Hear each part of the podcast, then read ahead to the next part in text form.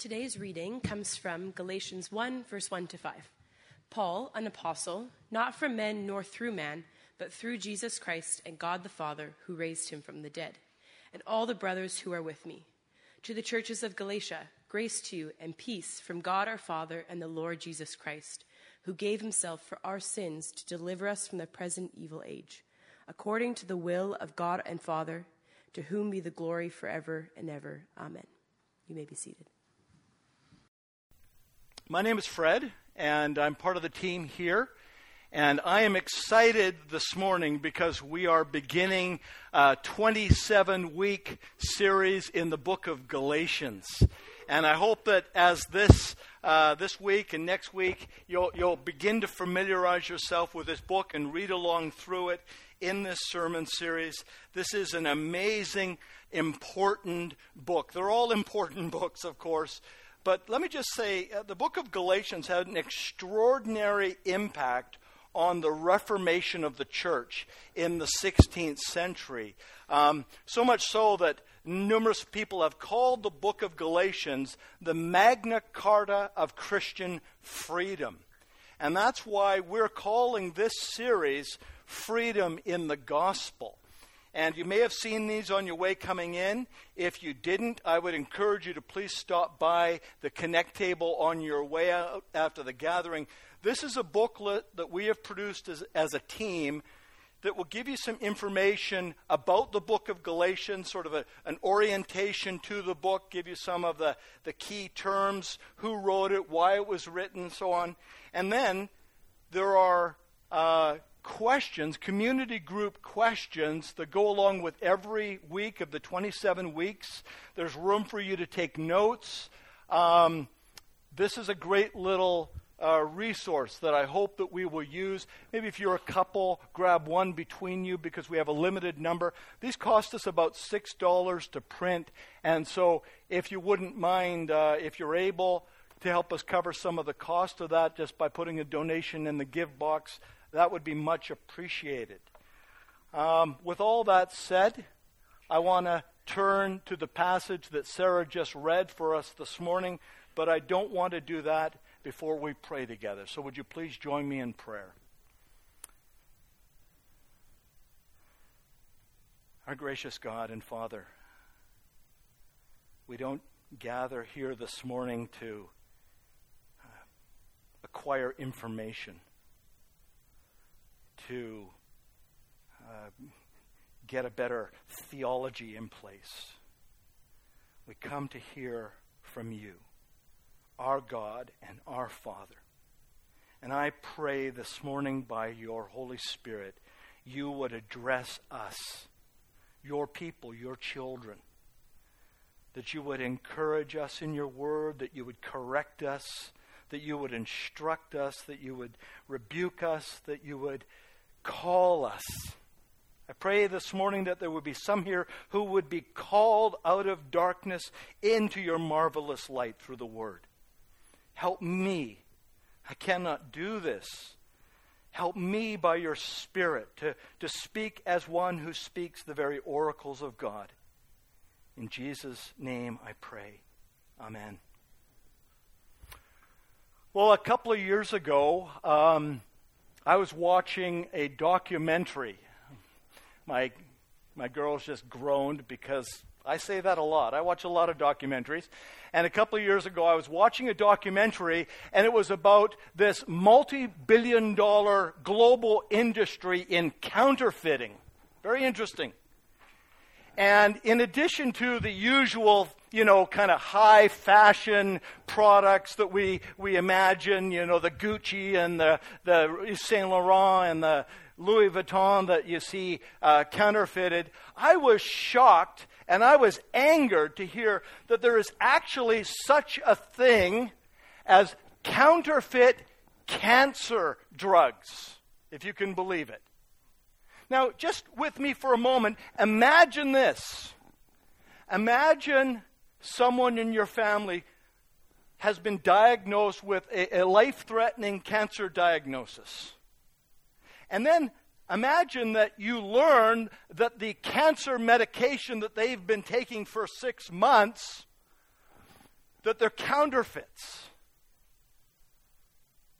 It's cost you thousands of dollars for this medication, and they've been on it for six months, and you discover that these drugs are counterfeits. There's no active agent in the drug to treat the disease.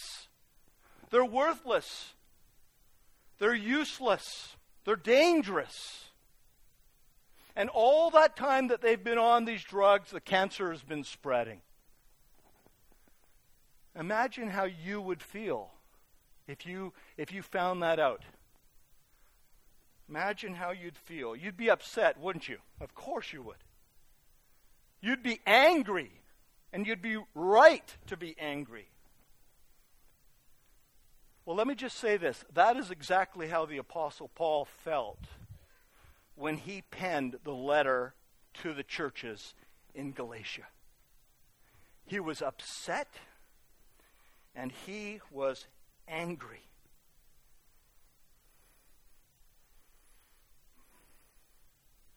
Because if I were to extend the cancer drug illustration a little further, Paul is writing to people who are not just taking counterfeit drugs, but they believe they're the real thing. And they don't want to stop taking them. Now, let me explain what I mean, why I'm saying this. We need to, to imagine going back to the book of Acts for a second, because in, in the book of Acts, in chapters 13 and 14, we read about how the Apostle Paul and Barnabas are sent out from Antioch in Syria. That's a, a big city in Syria, modern day Syria. And they go out from Antioch and they go on their first missionary journey together. And they go over to what is Cyprus today, and they go down that island, and then they go up north, and they go through what was the province of Galatia, the Roman province of Galatia. And while they are going through that province, they preach the gospel to various cities there, including Iconium, Lystra, and Derbe. They preach the gospel in these cities. People hear the gospel, they believe the gospel. And so Paul and Barnabas stay around for a while and they, they plant churches in these cities. They appoint elders, they teach and they preach for a period of time. They strengthen these churches. They've, they've planted these churches in these cities in the Roman province of Galatia. And then they go back. They go back the, the, the way they came, and they end up back in Antioch in Syria. And shortly after Paul and Barnabas got back to Antioch in Syria, false teachers came into these churches that had been planted in Galatia. False teachers came into these churches and began to teach and preach a counterfeit gospel. This whole book is written to guard us against counterfeit Gospels. And that's what these people were doing in these churches. Now, apparently, what these false teachers did in order to kind of worm their way into these churches was to call into question Paul's authority to teach and to preach. They called it into question, they attacked his authority. I think perhaps they argued something like this Well, Paul isn't really an official apostle sent from and approved by the church in Jerusalem. We are. We're the guys. We're bringing the official message. And in that way, they undermined his authority. And that's how they slipped in this counterfeit gospel into the churches. Well, then fast forward a little bit, about a year and a half maybe later. Remember, there's no internet, there's no email in the ancient world, so it takes a while to hear these things. But then through the grapevine, Paul hears, he catches wind of what's going on in these churches that he planted with Barnabas in the Roman province of Galatia he finds out about these false teachers and the bogus gospel that they are promoting there. And that's when he sits down to write to the churches in Galatia. Situation is extremely serious. He's upset. He's angry. His tone is, as one person describes it, a kind of compassionate rage. So that's the way we've got to approach the book of Galatians. Why I say all of this is because we, we, we cannot approach the book of Galatians as if it's just some sort of theological treatise. I would suggest to you that you can no more read the book of Galatians merely as a theological treatise then you can examine a live coal with your bare hand. Now, with all that said, to duly prepare us for what we're about to get ourselves into for the next 27 weeks, let's turn our attention to the passage that Sarah read for us in Galatians 1 1 to 5. If you have a Bible, open it up, or you have an app, go there because I'd like you to follow along. I have three points this morning. They are the messenger, the message, and the mission. Let's begin with the messenger. Look at verses 1 and 2, where Paul says, Paul, an apostle, not from men nor through man, but through Jesus Christ and God the Father who raised him from the dead, and all the brothers who are, who are with me to the churches in Galatia with these opening verses, Paul is immediately on the offensive. Paul isn't merely introducing himself, you know, this is Paul, and, you know, I'd like you to read my letter. No, Paul, from the word one, is on the offensive. He is, he's in the battle.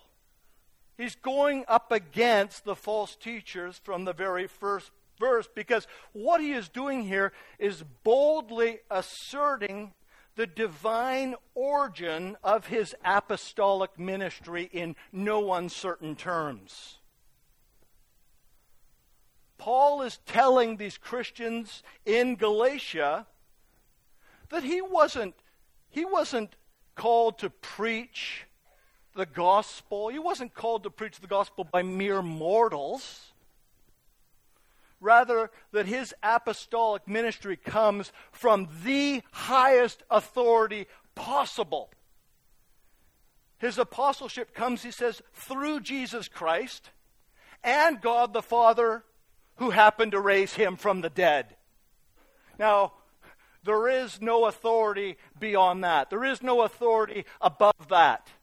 That's like one of those cards you play that just kind of finish the game.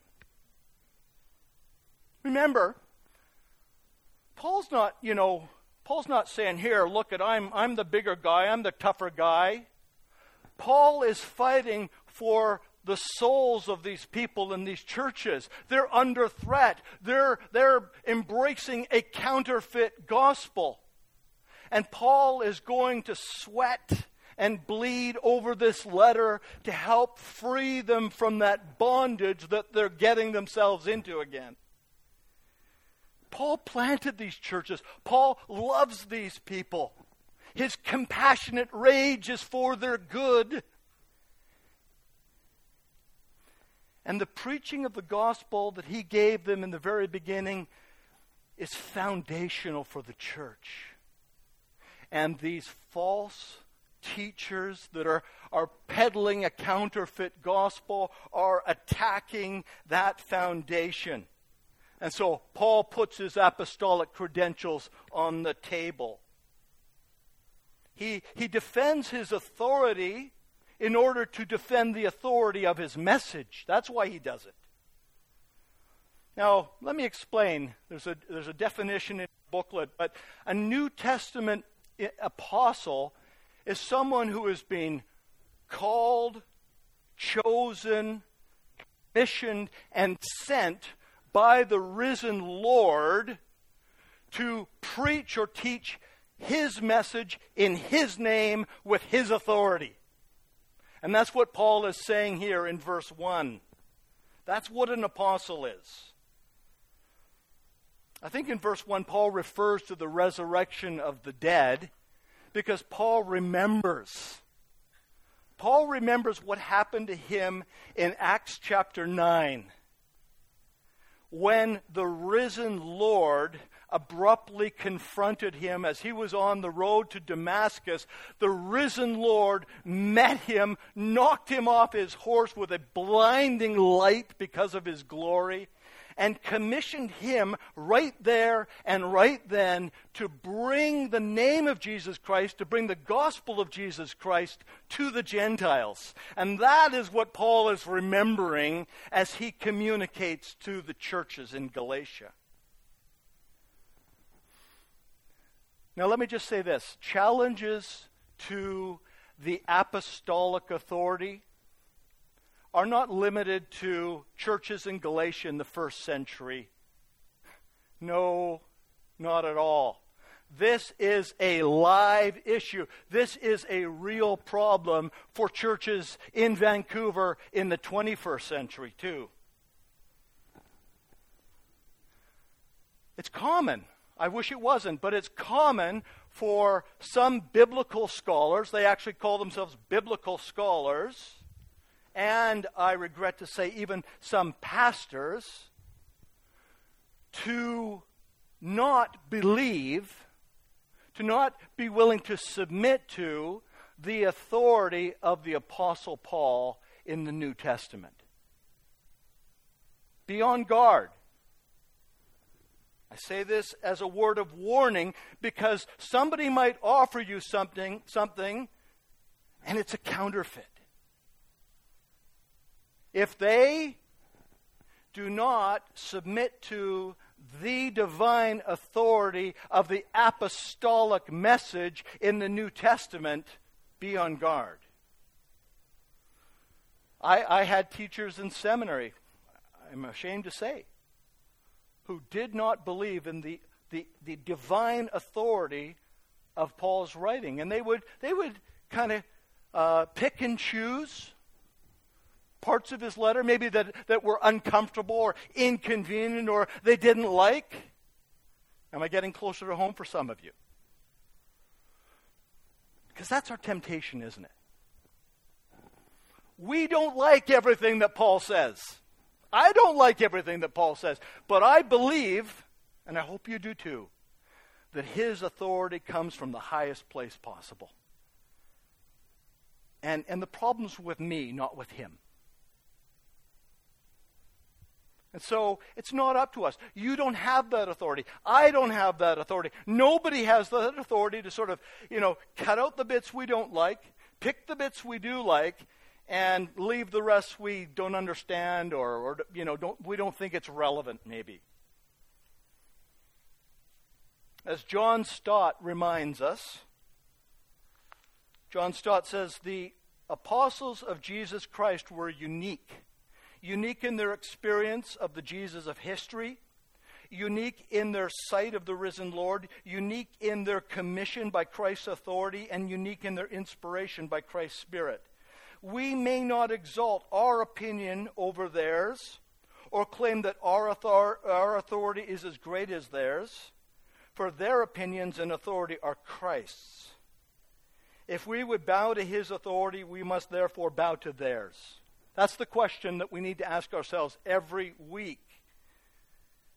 Am I willing? Do I want to? Do I believe it's best for me to bow to the authority of my Maker and my Redeemer?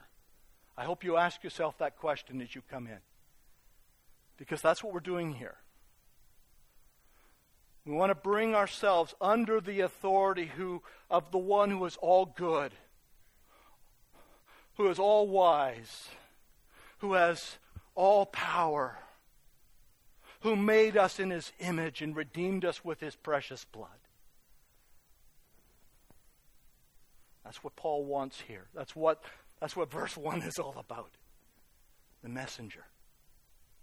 It's not from man, it's not from mere mortals. He's an apostle sent from God the Father and the risen Lord Jesus Christ. Listen, pay attention.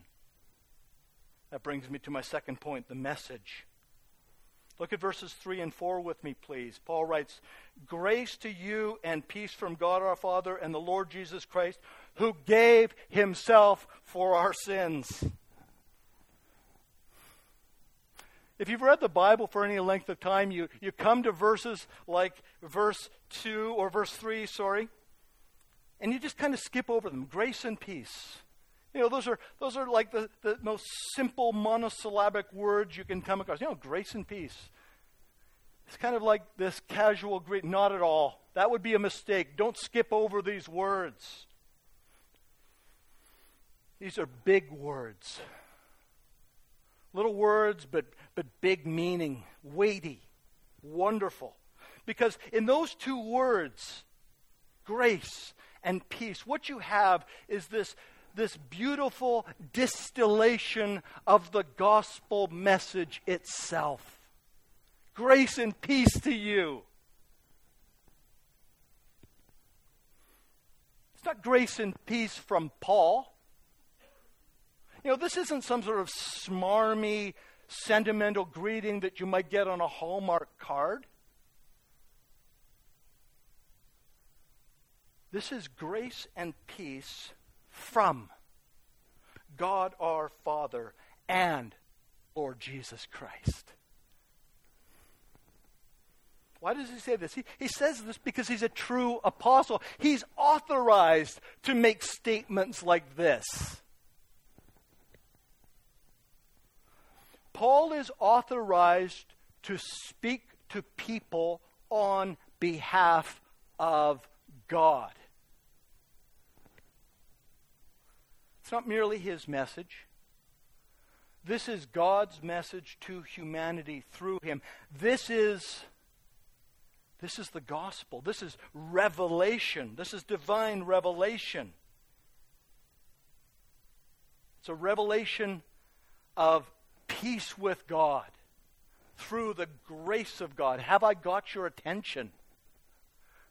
peace with God through the grace of God by faith in Jesus Christ. That's the equation, folks. That's the, the, the message that God is communicating to you this morning and every week as you gather.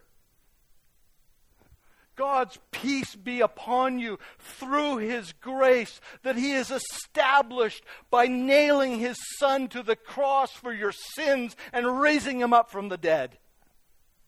That's the message. Do you have another one that is better? No. I love it. Paul is pointed, Paul is clear, Paul is specific, because this only comes to us because Jesus Christ gave himself for our sins. That's what it says in verse 4 the historical event. That's what it is. The historical event of Jesus' death on a cross for our sins is at the very heart of the message that we proclaim every week.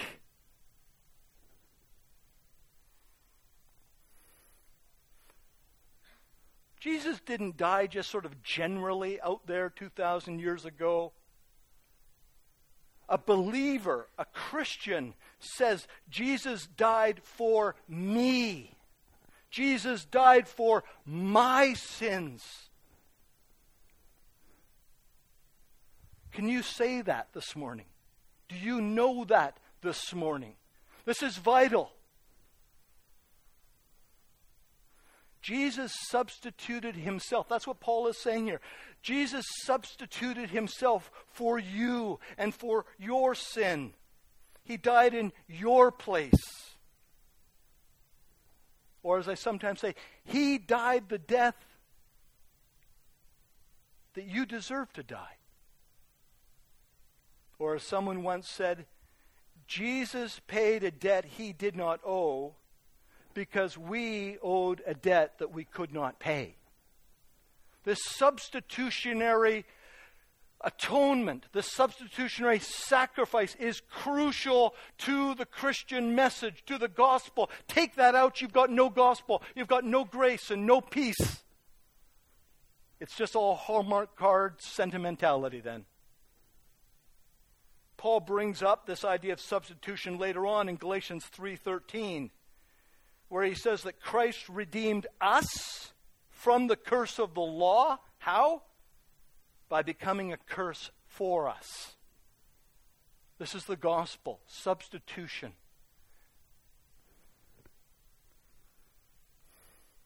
And this gospel message, it demands a response from us, friends. We can't just hear it, file it away as a piece of interesting information in a Google, Google Doc in the back of our minds somewhere. It demands a response, a daily response, a, a complete response of our hearts and our minds and our bodies and our lives and our marriages and our families and our money and our time. It demands a complete response.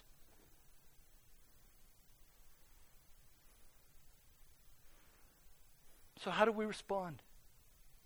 Whether you are not yet a Christian or you've been following Jesus for 20 years, the response is the same. Turn away from your pride.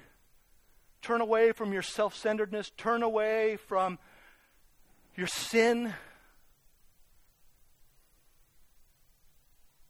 Trust. Trust. Not yourself. Has trusting yourself ever got you in a lot of trouble? All of you should right now say, Yeah. How's that working out for you? Trust Jesus. Transfer your trust that you usually love for yourself and give it to Him. He will not lead you astray. He has died. He has sacrificed Himself for your sins. He loves you with an everlasting love. He is wiser than you will ever be if you could download the content of Google into your brain right now. This isn't theology. Theology is important, but that's the, that's the operating system in the background. What Paul wants from us, what Paul wanted from the churches in Galatia, is to love and be totally committed to and submitted to the good news about Jesus Christ, because in that is life and forgiveness and hope and reconciliation and peace with God through his grace. Paul in Romans 1:16 says that it is this message and this message alone that is the power of God for salvation to everyone who believes it. So my plea with you this morning is that you would believe it. You would embrace it to your heart. That you'd you'd you'd move closer to Jesus and you'd believe that is there someone that can give me that grace and that peace and that hope and that love? Because I know you have not and you will not find it anywhere else you look. And that's not because I'm so clever, that's because I read the Bible. And I've lived long enough to know that all those other things that seem to have so much hope and promise and excitement for me, dead end, dead end, dead end. Trust the Savior who gave himself for your sins. That can't be said of any other religious leader in the world. Nobody's done that. Nobody else has done this for anybody. That brings us to the mission. Third point. Look at verses 4 and 5. Paul says that Jesus gave himself for our sins. Here it is to deliver us from the present evil age, according to the will of our God and Father, to whom be the glory forever and ever. Amen. This is the mission of God that was proclaimed by the prophets in the Old Testament and declared by the apostles in the New Testament. This has been God's mission all along. This is the will of our God and Father. What is it? To deliver to save, to redeem a people, Paul says, from this present evil age through faith in Jesus. Now, as I read that, That's, that's, that's strong language.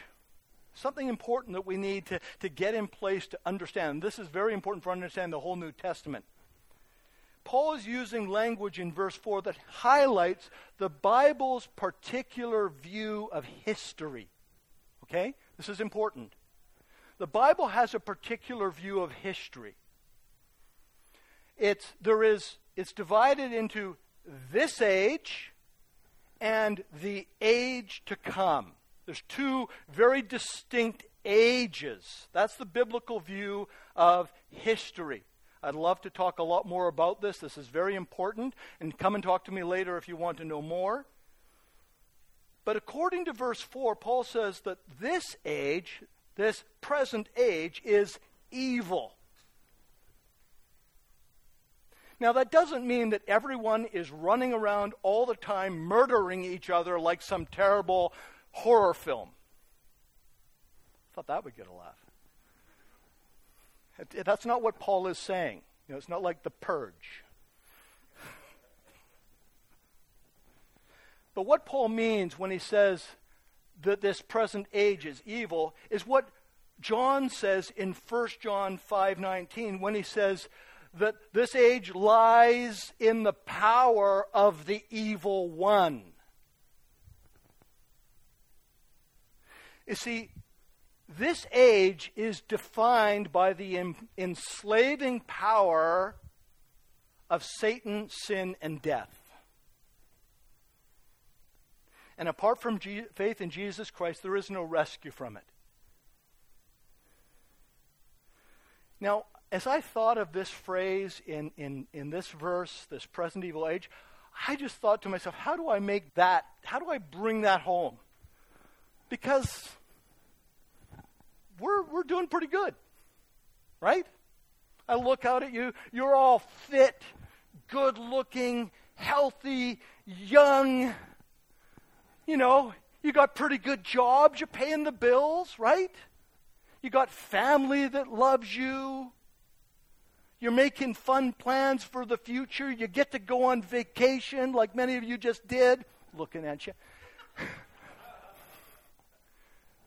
I mean, how do we compute the life that we get to live with what Paul's saying here? Present evil age? Huh? You know, that's not immediately and obviously apparent to us. Now, if you read the newspaper a lot, that probably should be apparent to you, but I, I can't take much of that. So, how do we get it? I racked my brain for a couple days this week. Because here's what I want to say I think things just appear that way. Things appear pretty good. We've got it okay, right? Paul's point here is that appearances can be deceiving. It's a little bit like watching um, it's a little bit like watching film footage of Parisians during the Second World War. Because if you watch film footage of Parisians during the Second World War, it seems as though life is going on as usual. You know, there's people going out with their friends to the cafe. You know, there's, there's people going to the cinema. There's people walking in the beautiful parks in Paris. There's people falling in love in the city of love. There's people going to work and driving cars and buying a baguette and some cheese. It looks like life is going on par usual. A little French there.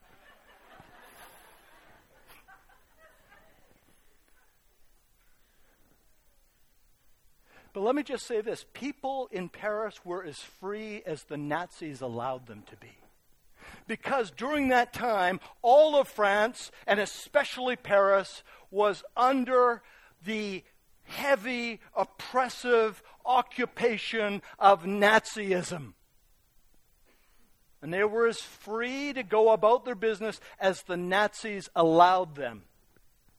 In fact, I would argue that some people made out pretty well for themselves during the Nazi occupation of Germany for a time. But we know, they know, they knew, And we know as we watch that video footage, film footage, that it was a very dark and dangerous and anxious and oppressive period. And in a similar way, this is an evil age. Satan, sin, and death rule over this age with an iron grip. And that is why the Son of God came into the world and became a man and died on a cross for our sins. Here's the good news, folks. Through the ministry of Jesus Christ, through his death, his resurrection, and his ascension, the age to come, the age to come has broken into this present age. That's the gospel message.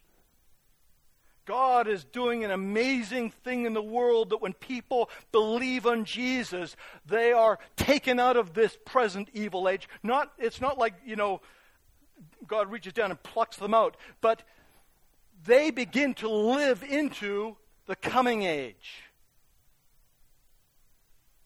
Colossians 1:13 describes it this way saying that we have been delivered from the domain of darkness and transferred to the kingdom of God's beloved Son. And now, through faith in Christ, the life that we live by the Spirit of God is meant to be this it's a preview of the age to come. If you want to watch a movie, what do you do? You go on YouTube and you watch a trailer, and then you think, hey, that looks like that looks exciting. The music's good, and the, I like that actor. The church is a preview, it's a trailer for the age that is coming at the return of Jesus Christ. If people want to know what God's will in heaven looks like, they ought to be able to look at the church and say, that's what it looks like on earth.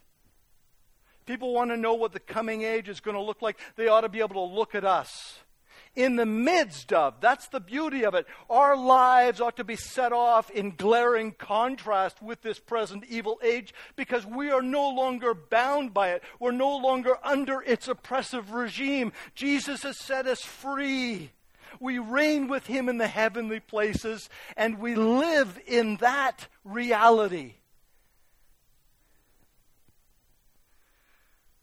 We live by the Spirit, and that's why we bear the fruit of the Spirit.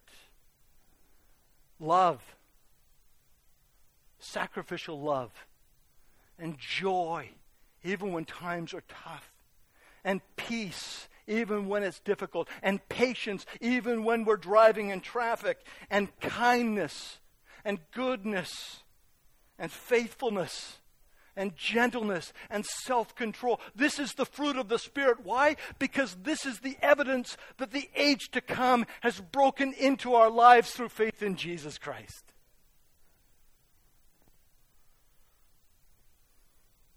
So that's what we're called to do. That's what we're called to do as a church. We're called to live out this way, not to have a better life, but to point people to this glorious fact that a day is coming where Jesus will return on the clouds with power and glory and authority, and that coming age will come in its fullness here. And sin and death and Satan will be cast down into the outer darkness to be heard from no more. And we live in that reality, not that reality. And people ought to be able to read that off of our lives. And that's what it means to be the church. That's what it means to be the body of Christ. Would you pray with me, please?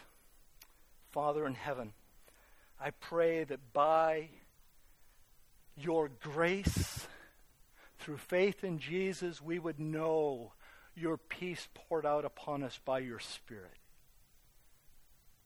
Because he died for our sins and he rose again and he's reigning at your right hand and he is returning one day.